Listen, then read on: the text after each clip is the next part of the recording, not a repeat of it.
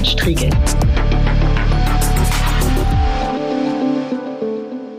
Ja, herzlich willkommen zurück zur großen Anfrage. Ganz am Anfang dieses Podcasts haben wir uns schon einmal mit dem kolonialen Erbe Deutschlands beschäftigt. Meine damalige Gesprächspartnerin war Professor Dr. Susanne Arndt von der Universität Bayreuth, mit der ich die Quellen des und Rechtfertigungen für das moderne Phänomen des Rassismus diskutiert habe. Heute soll es noch einmal vertieft darum gehen, warum koloniale Geschichte als dunkles Kapitel noch immer nicht beendet ist, weder für uns noch für andere europäische Länder. Und deshalb ist dieses Mal Serge Palassi zu Gast Gast. Äh, Serge Palassi ist Promotor der Fachstelle für Migration und Entwicklung in Nordrhein-Westfalen und hat zuletzt unter anderem eine Ausstellung kuratiert, die die Geschichte von Kolonialismus und afrikanisch-europäische Migration mit den Herausforderungen unserer Zeit in Verbindung bringt. Sie trägt den Titel Schwarz ist der Ozean. Was haben volle Flüchtlingsboote vor Europas Küsten mit der Geschichte von Sklavenhandel und Kolonialismus zu tun und war bis zum 3. Oktober auch in Halle Saale zu sehen. Und genau mit dieser Frage wollen wir uns heute auseinandersetzen. Herzlich willkommen, Herr Palassi. Hallo, danke für die Einladung. Ja, die gemeinsame Geschichte von Europa und Afrika ist länger und wechselvoller, als sie die meisten von uns im Regelfall jedenfalls vor Augen haben. Ihre Ausstellung setzt zeitlich mit den Verhältnissen ein, die wir aus europäischer Perspektive als Mittelalter beschreiben. Ähm, warum äh, genau einsetzend mit diesem Zeitraum und äh, was waren denn damals oder wie sahen denn damals die Beziehungen zwischen afrikanischen und europäischen Staaten aus, beziehungsweise auf welche Weise und mit welcher Motivation traten eigentlich diese beiden Regionen miteinander in Verbindung? Ja, genau, also das Mittelalter, das äh, ging ja, jetzt vereinfacht gesprochen, tausend Jahre und in der Zeit war ja Europa weitestgehend auf sich selbst äh, beschränkt. Ne? Natürlich gibt's immer Ausnahmen, die die Regel bestätigen. Äh, und was so transkontinentale Handelsnetzwerke betrifft, da war es so, dass halt the place to be, um es mal äh, salopp zu formulieren, äh, eher in Asien vereinfacht gesprochen war, aber es auch den Transsahara-Handel gab, wo zum Beispiel Gold oder ähm, Salz gehandelt worden ist und Europa, äh, vor allem wenn es jetzt zum Beispiel um die afroeuropäische Beziehung geht, also Handel über islamische Zwischenhändler äh, treiben konnte. Und äh, diese sozusagen Abhängigkeit von Zwischenhändlern sowohl im Handel mit Afrika als auch im Handel mit Asien, vor allen Dingen im Handel mit Asien. Äh, das war so im Prinzip der Startschuss, salopp formuliert, äh, das Mittelalter zu verlassen. Also konkret heißt das, man kam auf dem Landweg äh, nicht äh, dazu, direkten Handel mit Asien und Afrika zu betreiben. Und äh, man ging in dem Moment dann irgendwann mal auf die Weltmeere. Äh, die Portugiesen haben es begonnen und die Spanier, wie wir wissen, haben es dann auch äh, über den Westweg probiert. Und dieser Versuch, den direkten Handel zu erlangen, das war im Prinzip der Startschuss für das, was wir bis heute in den Geschichtsbüchern auch als Neuzeit lesen. Also das Verlassen des Mittelalters äh, hat ökonomisch motivierte Gründe und äh, erst dann trat sozusagen auch ähm, eine ähm, direkte äh, Beziehung zwischen Europa und dem afrikanischen Kontinent ein. Das heißt, das, was wir aus, aus heutiger Perspektive als Antike beschreiben würden, äh, da sehen Sie diesen, diesen Austausch zwischen Europa und äh, dem, dem afrikanischen Kontinent so noch nicht oder äh, beschränkt es sich dann eher auf den, auf den Mittelmeerraum ausschließlich? Das ist natürlich auch interessant. Also wenn Sie schon danach fragen, da äh, gehe ich gerne auch drauf ein. Ja, ne, also ähm, Mittelalter nennt sich ja Mittelalter, weil es sozusagen so in Anführungsstrichen der Lückenfüller zwischen Antike und Neuzeit ist. Ne? Neuzeit hat man vielfach äh, auch versucht, so ein bisschen von den Idealen her dann, wie der Name auch Renaissance sagt, an die Antike anzuknüpfen. In der Antike gab es natürlich äh, ne, das Mittelmeer, der Name sagt schon, äh, Mediterranea. Es war ein Ver, äh, ein verbindendes Meer. Und äh, beidseitig äh, des Mittelmeers gab es äh, natürlich schon in der Antike Handelsbeziehungen. Äh, der Name Afrika, der bezog sich aber in der Antike äh, auf Afrika nördlich der Sahara. Das ist wichtig, weil wenn wir heute Afrika äh, so vom Wort her äh, sehen, lesen, denken wir ja ganz oft genau eher an Afrika südlich der Sahara und sagen, Nordafrika ist ja eher so arabische Welt. Aber die Römer haben den Begriff Afrika geprägt und haben damit die äh, Gebiete nördlich der Sahara gemeint. Das ist ganz interessant, wie sich da wieder auch Begrifflichkeiten von ihrer Verwendung her verändern. Aber diese europäische äh, Anknüpfung, ne, also von transkontinentalem Handel äh, nach dem Mittelalter, die hat dafür gesorgt, dass im Prinzip nach tausend Jahren äh, sozusagen äh, wieder Europäer äh, in Afrika Fuß fassten. Und äh, wenn wir wenn wir von heute aus äh, gucken, äh, dann äh, klang ja schon gerade an, das europäische Afrika-Bild ist eins, äh, das durch koloniale Geschichte geprägt ist. Sie sagen ähm, und äh, das, was Ihre Ausstellung, glaube ich, auch äh, gut äh, darstellen kann, ist, da gibt es eine lange, auch sehr unterschiedliche, sehr differenzierte äh, Geschichte dahinter. Lassen Sie uns doch mal ein Stückchen einsteigen in die einzelnen Stationen oder Gerne. vielleicht auch Abschnitte äh, in mhm. diesem äh, Bereich. Das Thema Handel als äh, zentrales, äh, äh, die, die Güter oder auch die Menschen, mit denen da gehandelt wurde zu späteren Zeiten. Wir kommen sicherlich gleich nochmal drauf, gucken wir vielleicht gleich nochmal an. Aber äh, zunächst mal äh, die Frage, es gab die Notwendigkeit, durch und mit äh, dem afrikanischen Kontinent äh, zu handeln. Aber welche Gegebenheiten herrschten denn äh, dort eigentlich äh, zu Zeiten äh, des, des Mittelalters? Äh, weil ich glaube, das entspricht nicht wirklich dem Afrika-Bild, ja. was, wir, was wir heute hier haben. Mhm.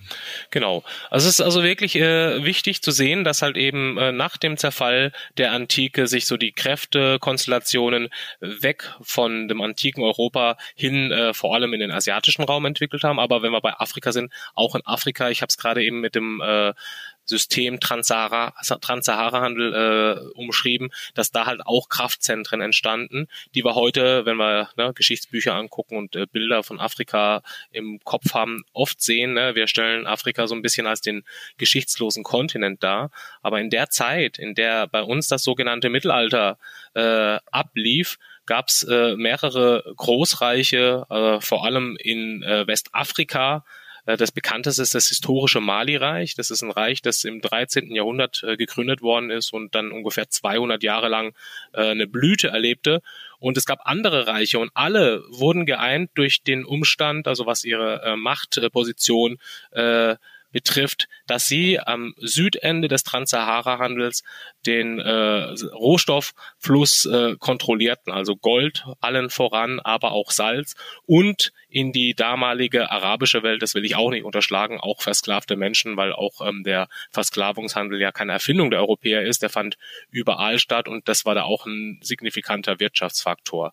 Also und als die Europäer dann quasi, wie es eben geschildert worden ist, versucht haben, ne, einen direkten Handel vor allem mit Asien zu erlangen, war eigentlich Afrika nicht der Fokus. Der Fokus war Asien und Afrika, ich ähm, überspitze das, war eigentlich ein geografisches Hindernis das musste umschifft, das musste umschifft werden Ganz im äh, genau. wahrsten Sinne des Wortes. Genau, ja. genau. Das war ja im Prinzip die Hauptintention, ne? also ähm, Afrika zu umschiffen, um eben ne, zu den begehrten Gütern äh, Asiens zu gelangen, um es vereinfacht zu formulieren, ne? also Seide, Gewürze und so weiter. Und äh, am sozusagen äh, Beginn äh, sozusagen dieser Expansion, das waren ja die Portugiesen, äh, war im Prinzip gar nicht klar, was sich in Subsahara-Afrika äh, befindet. Man wusste klar, Nordafrika, ähm, die islamische Welt vereinfacht gesprochen, äh, die man ja eben auf dem Landweg nicht bezwingen konnte zu der Zeit. Und man ging dann sozusagen äh, aufs unbekannte Meer hinaus ab 1415, ne, das ist so der offizielle Startschuss der Portugiesen, und hat dann äh, ein knappes Jahrhundert gebraucht, bis man dann tatsächlich auf dem Seeweg in Asien, also im heutigen Indien, ankam. Und ähm, am Anfang ging es darum, Versorgungsstationen an Afrikas Küste zu errichten. Das ging natürlich nicht äh, ohne die Erlaubnis lokaler Autoritäten. Und äh, natürlich wurde dann auch ähm, erster Handel getrieben. Aber der Fokus des Handels war damals noch nicht irgendwie auf ein bestimmtes Produkt äh, irgendwie gerichtet, wie das ja dann später, da kommen wir dazu, äh, der Fall war, wobei Produkt da sehr hart formuliert ist, weil es später wirklich äh, nur noch um Menschen ging im Wesentlichen. Aber am Anfang, da sieht man auch, wenn man sich so anschaut, wie die Küstenabschnitte äh, bezeichnet worden sind, Pfefferküste, Elfenbeinküste, Goldküste und dann halt auch später noch Sklavenküste. Also man hat verschiedene ähm, Handelsbeziehungen initiiert, aber das Hauptziel war eigentlich, wie gesagt, der direkte Handel mit Asien. Afrika hat eine zentrale Rolle dadurch eingenommen, weil die äh, Spanier dann halt, ne, der Papst hat das so bestimmt, weil die Portugiesen auf dem Ostweg quasi für das Christentum Asien erschließen sollten, sollten die Portugiesen, äh, die Spanier das auf dem Westweg machen, damit sie sich ja. quasi nicht in die Quere kommen. Und erst die Entdeckung aus europäischer Perspektive Entdeckung, ne, weil wir wissen, der amerikanische Doppelkontinent war ja schon besiedelt. Die Entdeckung äh, Amerikas hat dafür gesorgt, dass ein neues Wirtschaftssystem sich entwickeln konnte. Äh, und dafür wurde dann Afrika zentral. Also wenn wir dazu kommen, äh, führe ich das natürlich auch dann genauer aus. Lassen Sie uns das gleich äh, tun, weil es schließt ja tatsächlich unmittelbar an. Ähm, äh, in dem Moment, wo Afrika umfahren, umschifft werden äh, kann, fällt äh, ein wesentliches Machtinstrument äh, sozusagen für diesen Kontinent weg. Äh, der Handel muss nicht mehr über diesen in innerkontinentalen Handel in Afrika abgewickelt werden. Äh, gleichzeitig aber gewinnt äh, der Kontinent äh, an enormer Wichtigkeit für nämlich äh, Menschen, die zwangsweise aus ihm äh, herausgerissen werden und in äh, die jedenfalls für Europäer neu entdeckte Welt einerseits äh, und andererseits auch ja in Richtung Europa äh, verbracht werden in, in, in Einzelfällen.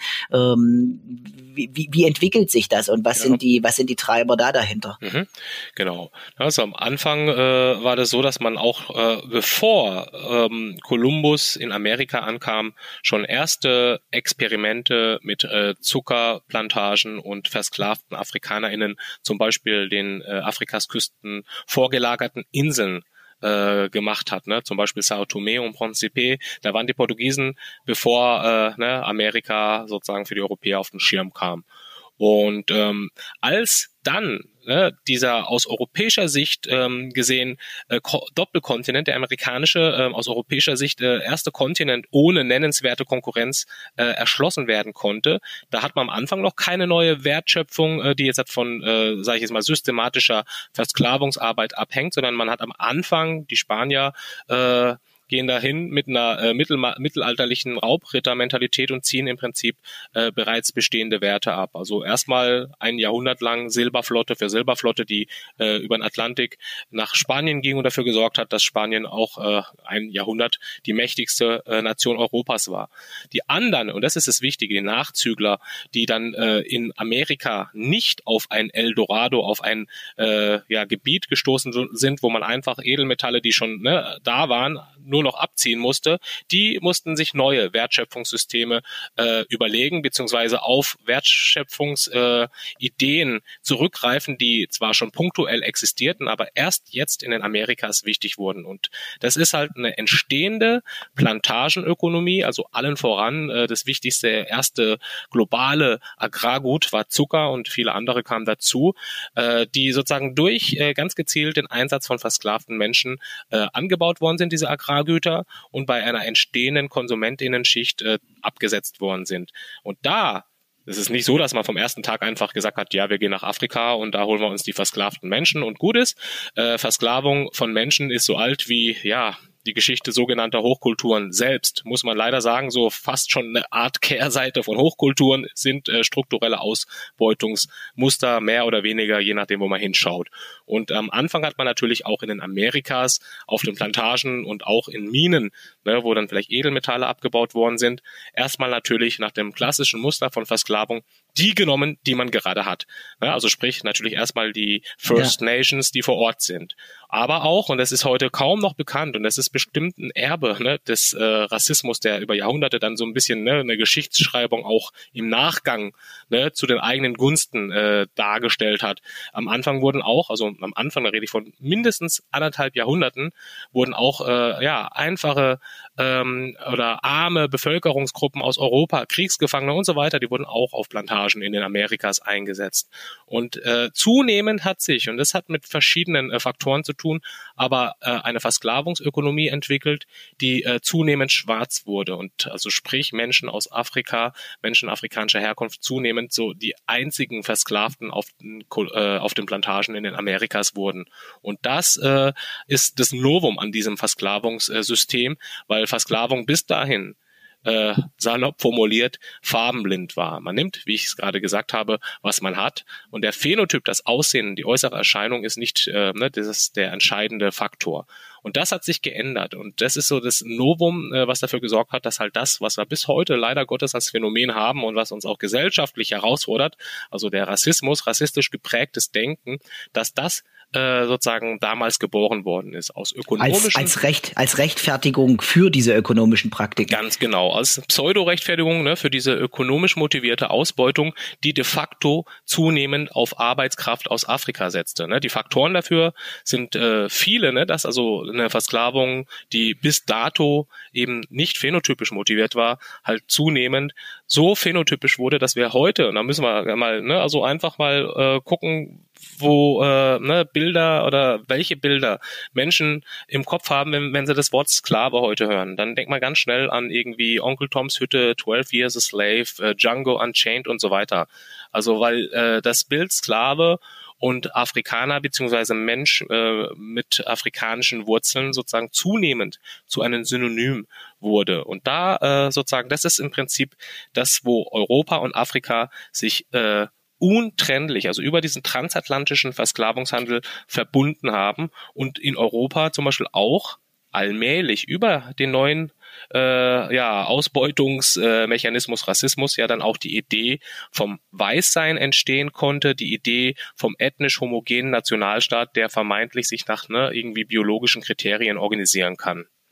Ja, und das verbunden war ja auf dem afrikanischen äh, Kontinent mit äh, ja auch einer sehr äh, fein ausdifferenzierten äh, und äh, ja eine Ökonomie, die wirklich diesen Sklavenhandel auch äh, perfektioniert hat. Also ja. gezielte Jagd äh, auf Menschen, ganz klar organisierte arbeitsteilige äh, Strukturen zur Überfahrt äh, in äh, Richtung der beiden Amerikas insbesondere. Ähm, also das war ja dann, äh, also das war ja keine keine irgendwie mehr geartete zufällige Geschichte, sondern tatsächlich äh, eine hoch durchorganisierte, äh, ja aus menschliche Ausbeutung äh, aus Afrika heraus. Genau, das ist extrem wichtig, dass Sie das sagen, weil das eben, ne, also ich habe gesagt, Versklavung, äh, strukturelle Form der Ausbeutung gab es äh, schon seit dem Bestehen von sogenannten Hochkulturen, aber äh, keine Versklavungsökonomie äh, oder keine Ökonomie hat sich äh, je so abhängig gemacht von äh, Versklavungsmustern, äh, von Sklavenarbeit, wie es die Transatlant transatlantische gemacht hat. Also ich behaupte, dass ne, also versklavte AfrikanerInnen im Prinzip der Treibstoff bei der Entstehung des transatlantischen Raums waren. Also der Westen, der ja eine christlich-abendländisch dominierte Welt, äh, die im Atlantik entstand, äh, zur Folge hatte, äh, das ähm, ist ohne Versklavungsarbeit nicht äh, ja vorstellbar.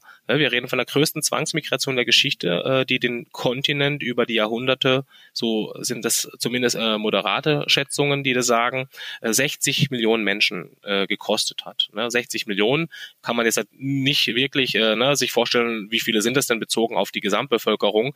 Aber äh, da, daher die Zahl um das Jahr 1900 geht man davon aus, ähm, dass Afrika um die 120 Millionen Einwohner hatte. Da kann man sich vorstellen, was 60 Millionen Menschen bedeutet. Klar gab es eine kleine nutznießende Elite vor Ort, die mit äh, profitiert äh, hat ne, und die ähm, dadurch auch äh, reich und einflussreich wurde in ihren jeweiligen äh, ja, äh, Regionen, Gebieten, wo sie aktiv waren. Aber gesamtgesellschaftlich äh, hat das natürlich fatale Folgen für den afrikanischen Kontinent gehabt, in dem Maße, in dem der Westen sozusagen das ähm, durch das zusätzliche plus an Manpower ähm, ne, sich entwickeln konnte, entwickeln, ne, also in Anführungsstrichen, also ökonomisch auf jeden Fall Wachstum generieren ja. konnte. In dem Maße äh, hat es abgesehen von den kleinen nutznießenden Eliten in Afrika natürlich gegenteilige Effekte gehabt weil Verstärkung von lokalen Konflikten, weil äh, Menschen, die einfach schlicht auch als in, also als Individuen, als Treiber von Gesellschaft, als äh, ähm, ja Menschen, die äh, ein Land, eine Region äh, voranbringen, äh, sozusagen gefehlt haben, ja. Ganz genau, ne? Also weil es ging ja nicht irgendwie, es ging ja nicht so ein bunter äh, Querschnitt durch die Bevölkerung äh, sozusagen im Kontinent verloren, sondern halt natürlich in der Regel die tatkräftigsten. Dann auch noch, was die Geschlechterungleichheit betrifft, äh, ja. von zehn gingen sieben Männer.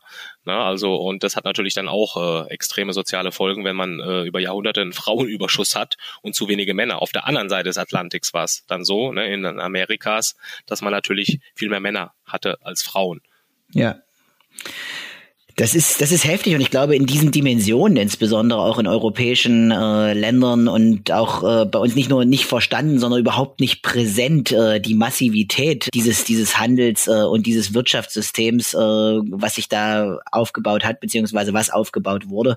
Ähm, es ist ja von konkreten Personen auch äh, aufgebaut und betrieben worden.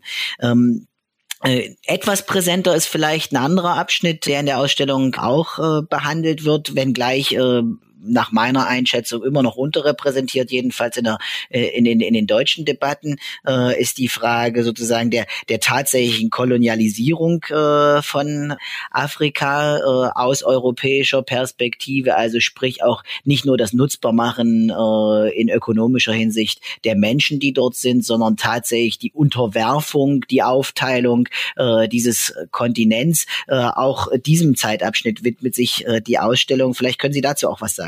Ja, ja genau. Also ne, das Kapitel, was wir gerade besprochen haben, ist natürlich auch wesentlich äh, fürs Verständnis, wie dann äh, im späten 19. Jahrhundert die offizielle, auch deutsche Kolonialzeit, die Aufteilung des afrikanischen Kontinents auf der Berliner Afrika-Konferenz überhaupt denkbar wurde. Ne, das Kapital, das Jahrhunderte über den Versklavungshandel generiert worden ist, hat uns überhaupt erst befähigt, äh, uns Entwickeln ist für mich, ich habe es eben schon gesagt, so ein äh, problematisches Wort weiterzuentwickeln im Sinne von ökonomischem Wachstum. Also die Industrialisierung wurde maßgeblich mit dem Kapital aus dem Versklavungshandel finanziert. Und äh, das hat dafür gesorgt, dass ökonomisch gesehen neue Logiken entstanden. Also während jahrhundertelang Muskelkraft der Hauptmotor der Ökonomie war, der transatlantischen, äh, kam nun halt die Maschinenkraft dazu und äh, es ging halt dann dadurch durch die neuen Logiken der Verarbeitungsmuster äh, in einer Industrie darum, äh, möglichst viele Ressourcen, agrarische und äh, mineralische zu sichern äh, und natürlich auch perspektivisch möglichst viele Absatzmärkte für die industrielle Produktion beziehungsweise die darin äh, produzierten Güter. Und äh, damit äh, kam dann der afrikanische Kontinent, der jahrhundertelang mit wenigen Ausnahmen ja äh, vor allem als Menschenreservoir äh, diente, äh, in einen ganz neuen äh, Fokus. Ein Fokus ähm, eben, wie gesagt, ähm, ja, Rohstoffreservoir und äh, Absatzmarkt für industrielle Produktion. Und äh, die Jahrhunderte vorher, die haben natürlich ein Kräfteverhältnis äh, ja etabliert, was es relativ einfach gemacht hat, dass dann auch de facto ähm, der afrikanische Kontinent äh, ja natürlich gab es überall Widerstand, aber doch äh, relativ schnell ein äh, genommen werden konnte von den verschiedenen Kolonialmächten. Also ich behaupte, wenn äh, Kolumbus äh, zum Beispiel 1492 probiert hätte, das ne, zu tun, was in äh, den Amerikas passiert ist, das hätte wahrscheinlich noch nicht funktioniert. Aber die Jahrhunderte der ähm, ne, also unterschiedlichen äh, Entwicklungs, ähm, ja, sage ich jetzt mal, Pfade haben dafür gesorgt, dass ähm, Europa und der Westen äh, zunehmend stark wurden und Afrika als Kontinent zunehmend schwach und äh, das, was wir dann im 19. Jahrhundert sehen, überhaupt erst möglich wurde. Und äh, da entstand dann das, und das ist ja auch wichtig, weil ne, die äh, Geschichte, die auch die Ausstellung behandelt, soll ja nicht irgendwie ähm, ne, so auf die Art, wir reden jetzt mal über die Pharaonen im alten Ägypten sein, sondern wir wollen eine Geschichte ähm, behandeln, um zu verstehen, was gegenwärtig ähm, ne, sich abspielt, äh, dass das halt irgendwie äh, nicht entkoppelt von Geschichte betrachtet werden kann. Und in der industriellen Phase des Kolonialismus, ähm, da entstand dann das, was ich immer äh, vereinfacht als moderne Arbeitsteilung bezeichne. Also wir haben auf der einen Seite den möglichst unverarbeitete Rohstoffe liefernden äh, Akteur, ne, damals Kolonien, heute die sogenannten, in Anführungsstrichen, Entwicklungsländer. Und wir haben auf der anderen Seite den mit Kapitalkraft äh, ausgestatteten industrialisierten Akteur, der diese äh, Rohstoffe weiterverarbeitet in einer diversifizierten Ökonomie, also Wertschöpfung und Perspektiven damit natürlich auch zunehmend zu sich holt. Und auch der Beginn des menschengemachten Klimawandels ist natürlich in dieser industrialisierten Phase der Kolonialzeit äh, zu verorten in dem dort Rohstoffe nahezu unbegrenzt zunächst verfügbar äh, wurden, nach Europa gebracht werden konnten und hier im industriellen Maßstab aufgearbeitet, weiterverarbeitet äh, und entwickelt werden konnten, ja. Genau. Ja, und diese Etablierung dieser ähm, ne, also Arbeitsteilung erfolgte natürlich mit äh, Gewalt. Natürlich gab es immer so dieses Prinzip Zuckerbrot und Peitsche. Also es gab eben auch den Versuch, Eliten zu locken. Ne, also weil leider Gottes sind natürlich auch viele Eliten im globalen Süden in den damaligen Kolonien nicht durch die Reihe weg, aber ähm, teilweise natürlich ähm, Teil des Problems. Aber im Großen und Ganzen ging es natürlich schon darum, ne, also Massen durch den Zwang äh, zum Beispiel des Erbringens einer Steuerlast oder aber auch durch ähm, ja, rohe Androhung von Gewalt dazu zu bringen, auf den zunehmend errichteten, errichteten Plantagen, zum Beispiel Kakaoplantagen, äh, Baumwollplantagen und so weiter, aber auch äh, in den Bergwerken äh, arbeiten zu lassen. Ne? Und ähm, das lief unterm Strich vor allem natürlich äh, mit Zwang und Gewalt. Und äh, die äh, zum Beispiel auch heute immer wieder ähm, unterstellte und teilweise auch tatsächlich vorhandene ähm, Unfähigkeit äh, vieler afrikanischer Regionen, sich, ähm, was so Ernährungs äh, Sicherung betrifft, da äh, ne, autark bewegen zu können, das ist natürlich damals auch entstanden. Also viele gelegt, ja. Menschen mussten quasi ne, durch den Anbau für Produkte für den Weltmarkt ihre ähm, Subsistenzwirtschaft äh, ja vernachlässigen und solche Muster haben wir in vielen Ländern bis heute äh, ne, also fortbestehen. Ja. In der Ausstellung taucht äh, dann noch ein Abschnitt äh, auf, der sich mit den ja auch äh, Beteiligungen oder den erzwungenen Beteiligungen afrikanischer Bevölkerungsschichten an äh, Kriegen in oder um Europa befasst, äh, also sprich die Rekrutierung von Armeen äh, in äh, sowohl dem Ersten als auch dem Zweiten Weltkrieg durch die Kolonialmächte in den betreffenden Ländern und deren Nutzbarmachung für die zu führenden Kriege. Ich will an dieser Stelle nicht auf diesen Part oder nicht, nicht so stark auf diesen Part eingehen, einfach aus zeitlicher Perspektive, sondern würde gern noch mal in das Abschlussbild der Ausstellung gehen, nämlich die Frage von Flucht und Exil, ähm, äh, was ja aus europäischer Perspektive wahrnehmbar unser heutiges Verhältnis äh, zu Afrika prägt, ist jedenfalls ja mit Blick auf diese Flucht- und Migrationsbewegung, dass ganz, ganz viel Abschottung betrieben wird. Äh, Abschottung, äh, wir erleben das jeden Tag und niemand kann die Augen davor verschließen, dass äh, Menschen im Mittelmeer auf Seenot geraten. Also diese äh, physische Barriere, die natürlich äh, da ist, die aber auch ja immer weiter aufgerüstet wird durch Überwachung, äh, äh, durch technische Hilfe ähm, und andererseits auch vorgelagert zum Mittelmeer in Afrika die Zusammenarbeit mit autokratischen oder auch diktatorischen Regimen, um Menschen davon abzuhalten, aus den afrikanischen Ländern äh, nach Europa zu gelangen. Die Ausstellung thematisiert auch das. Wie blicken Sie darauf? Ja, also für mich ist ne, die bisher kurz angerissene Geschichte so ein bisschen äh, der Hausbau unsere, unserer, ähm, sage ich mal, transatlantischen Gemeinschaft. Ne? Und dieser Hausbau, der bediente sich äh, ungefragt externer Arbeitskräfte. Und jetzt, wo unser Haus schön steht, stellen wir vor, dieses Haus Türsteher und sagen, ähm, ne, also auch äh, denjenigen, die es mit historisch gesehen aufgebaut haben, äh, du kommst da nicht rein, jetzt um es mal ne, wieder salopp zu formulieren. Also so sehe ich das, dass wir im Prinzip eine ähm, ja, Perspektivenverteilung, ähm, ich rede auch immer wieder von einer transatlantischen Umverteilungsgeschichte, ähm, zu unseren Gunsten die letzten 500 Jahre betrieben haben und ähm, damit sozusagen vielfach das, was wir in Anführungsstrichen als Entwicklung bezeichnen, auf Kosten von Entwicklung anderswo aufgebaut haben.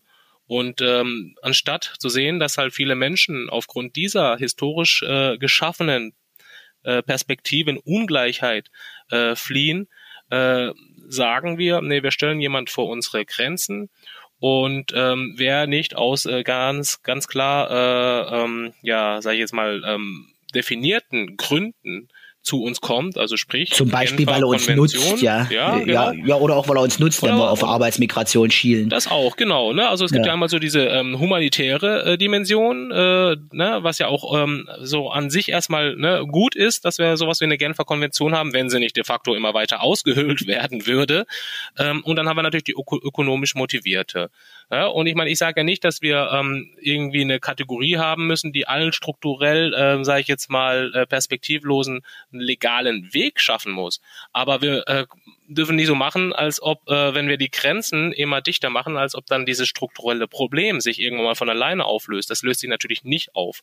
Und es ist ja klar, dass Menschen, egal ob es einen äh, ja, rechtlichen Rahmen dafür gibt oder nicht, äh, versuchen, wenn Perspektivlosigkeit vor Ort vorhanden ist, sie woanders zu suchen. Und wir versuchen halt eben auch und gerade ne, im breiten äh, gesellschaftlichen Bewusstsein äh, eben diesen diese historischen Zusammenhänge nicht darzustellen. Dann sieht es so aus, als ob Menschen in ihrer strukturellen Perspektivlosigkeit Ungerechtigkeit verharren, weil sie vor Ort unfähig sind, korrupte Eliten haben und so weiter, was ja nicht ganz falsch ist, ne? aber halt eben die äh, ne, Umverteilungsgeschichte, mit der wir extremst viel zu tun haben, unter den Teppich kehrt.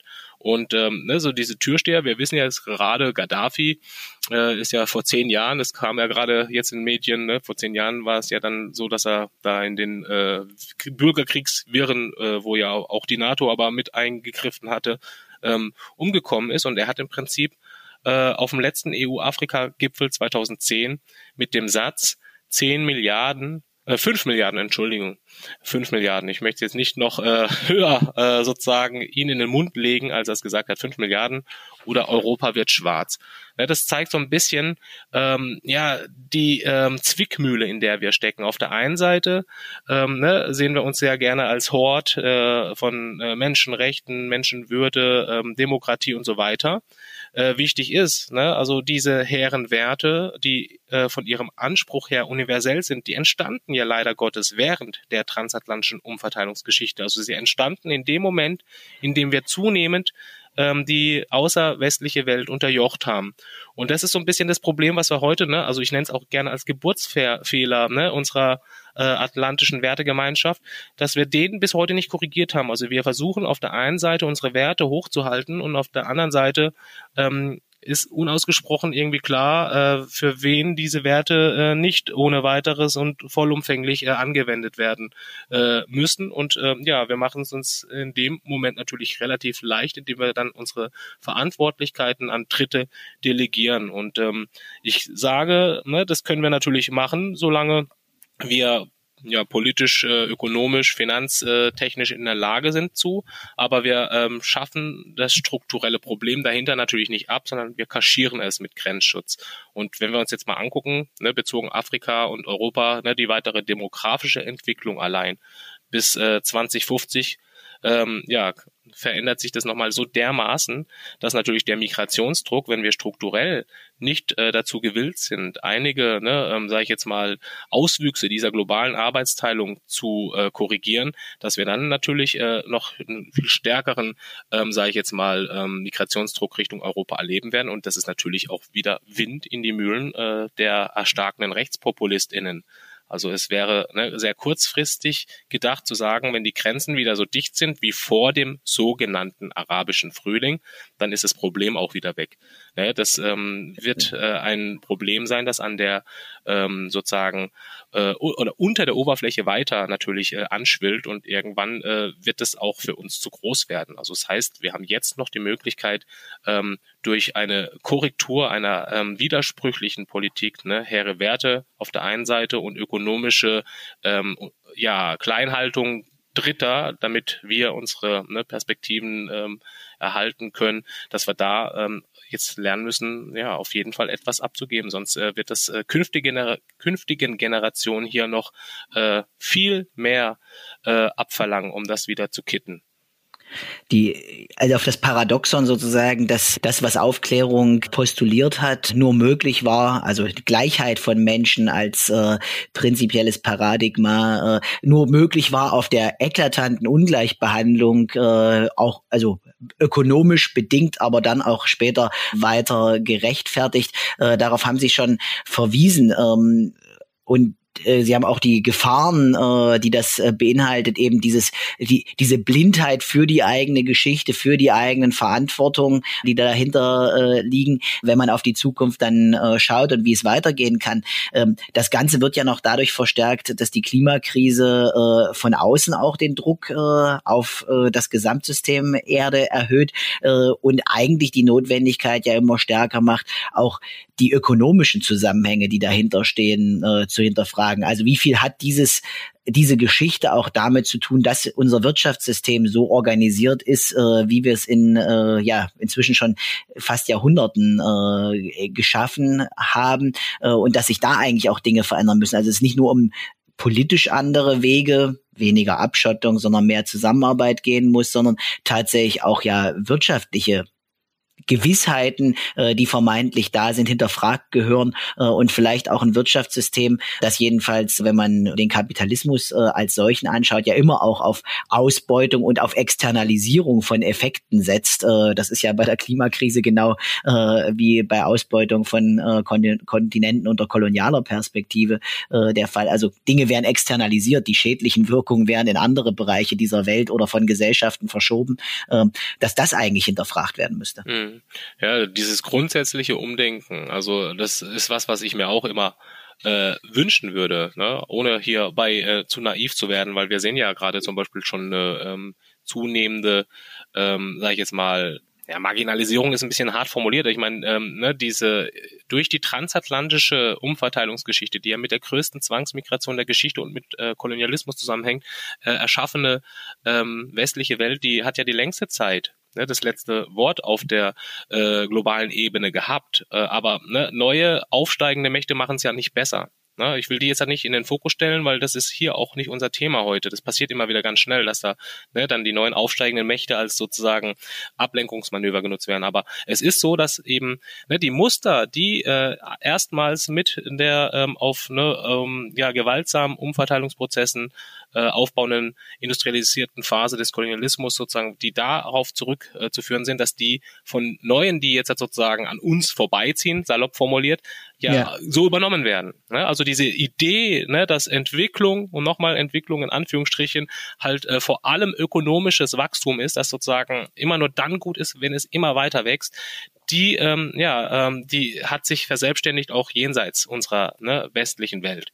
Äh, und ähm, davon wegzukommen, das ist wirklich so die äh, Frage, wie kriegen wir das hin? Ne? Also ich äh, plädiere immer äh, natürlich dann äh, dafür, ne, durch ähm, Mindset ähm, ja, Wandel, wo wir aber dann echt sagen müssen, da müssen wir in der Kita anfangen, äh, Menschen irgendwie wieder äh, zu vermitteln, dass äh, weniger auch äh, mehr sein kann äh, und dass irgendwie Geiz nicht geil ist und so weiter und so fort. Das ähm, lernen wir schon so früh in unserer Gesellschaft, ne? also irgendwo uns über Haben und Status und so weiter zu definieren und es ist jahrhundertelang, ne? also uns auch trainiert worden und äh, es ist natürlich äh, leichter gesagt als getan, ne, dass wir uns davon wieder verabschieden können. Aber ich glaube, ähm, es ist egal, wer global gesehen das letzte Wort hat, ob das jetzt ne, also der auf dem Kolonialismus aufgebaute Westen ist oder ob es andere sind. Also wenn diese Wachstumslogik, die bei uns entstanden ist, aber von anderen übernommen worden ist, nicht überwunden wird, äh, schießen wir uns alle äh, ins Knie, egal wer sozusagen derjenige ist, der den Hauptschuss am Schluss, äh, sage ich jetzt mal,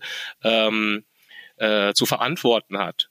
Ja, und äh, das ist das Schwierige ähm, und ich glaube, dass da halt eine neue Erinnerungskultur, eine neue Anerkennungskultur ähm, etabliert werden muss, wo wir ähm, einfach ähm, uns lernen, neu zu definieren. Und ich weiß aber ne, selbst, ähm, auch während ich das sage, ist es einfach leichter gesagt als getan, weil äh, historisch gewachsene Interessen, also AkteurInnen, die entweder tatsächlich ökonomisch profitieren von dieser Umverteilungsgeschichte oder aber welche, denen man es vorgaukeln kann, dass sie auch NutznießerInnen sind, obwohl es de facto immer weniger sind, die halten eher am Status quo fest.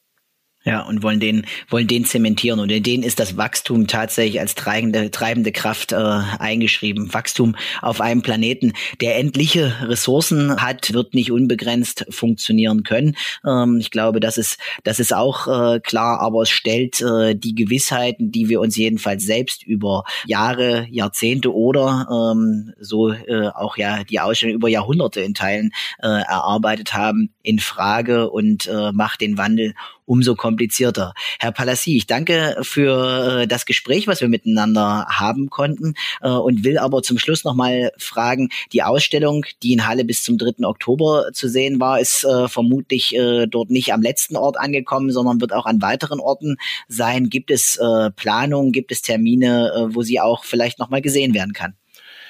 Ja, aber das ist immer so schwierig, das ne, also dann pauschal äh, zu sagen, weil oft die EntleiherInnen der Ausstellung sich die Ausstellung dann auch mal für interne Zwecke, dass zum Beispiel eine Schulklasse oder sowas sie sich anschaut, anguckt und da bin ich dann selber nicht immer im Bilde, wann und wo sie genau ist. Ich weiß, dass jetzt zum Beispiel bald ähm, ab äh, dem äh, 8. November in Bergheim, also ganz woanders wieder, ne, in Nordrhein-Westfalen neben Köln, so ein Städtchen zu sehen sein wird. Äh, was ich in dem Kontext vielleicht erwähne, ist, äh, es gibt ja eine neue, eine Nachfolgeausstellung und äh, die heißt, äh, sicherte sich auch unser Land einen Platz an der Sonne, der lange Schatten der deutschen Kolonialzeit. Und mit der äh, bin ich jetzt gerade äh, stärker unterwegs, weil die Ausstellung, über die wir gerade gesprochen haben, hat doch tatsächlich ungewollt dazu geführt, dass es immer wieder äh, Menschen im Publikum gab, gab, die gesagt haben, ja, aber wir Deutschen haben da ja anscheinend nicht so viel mit zu tun, weil es eben nicht der Fokus war. Und die neue Ausstellung will so ein bisschen stärker den Fokus äh, darauf ähm, ja, äh, legen,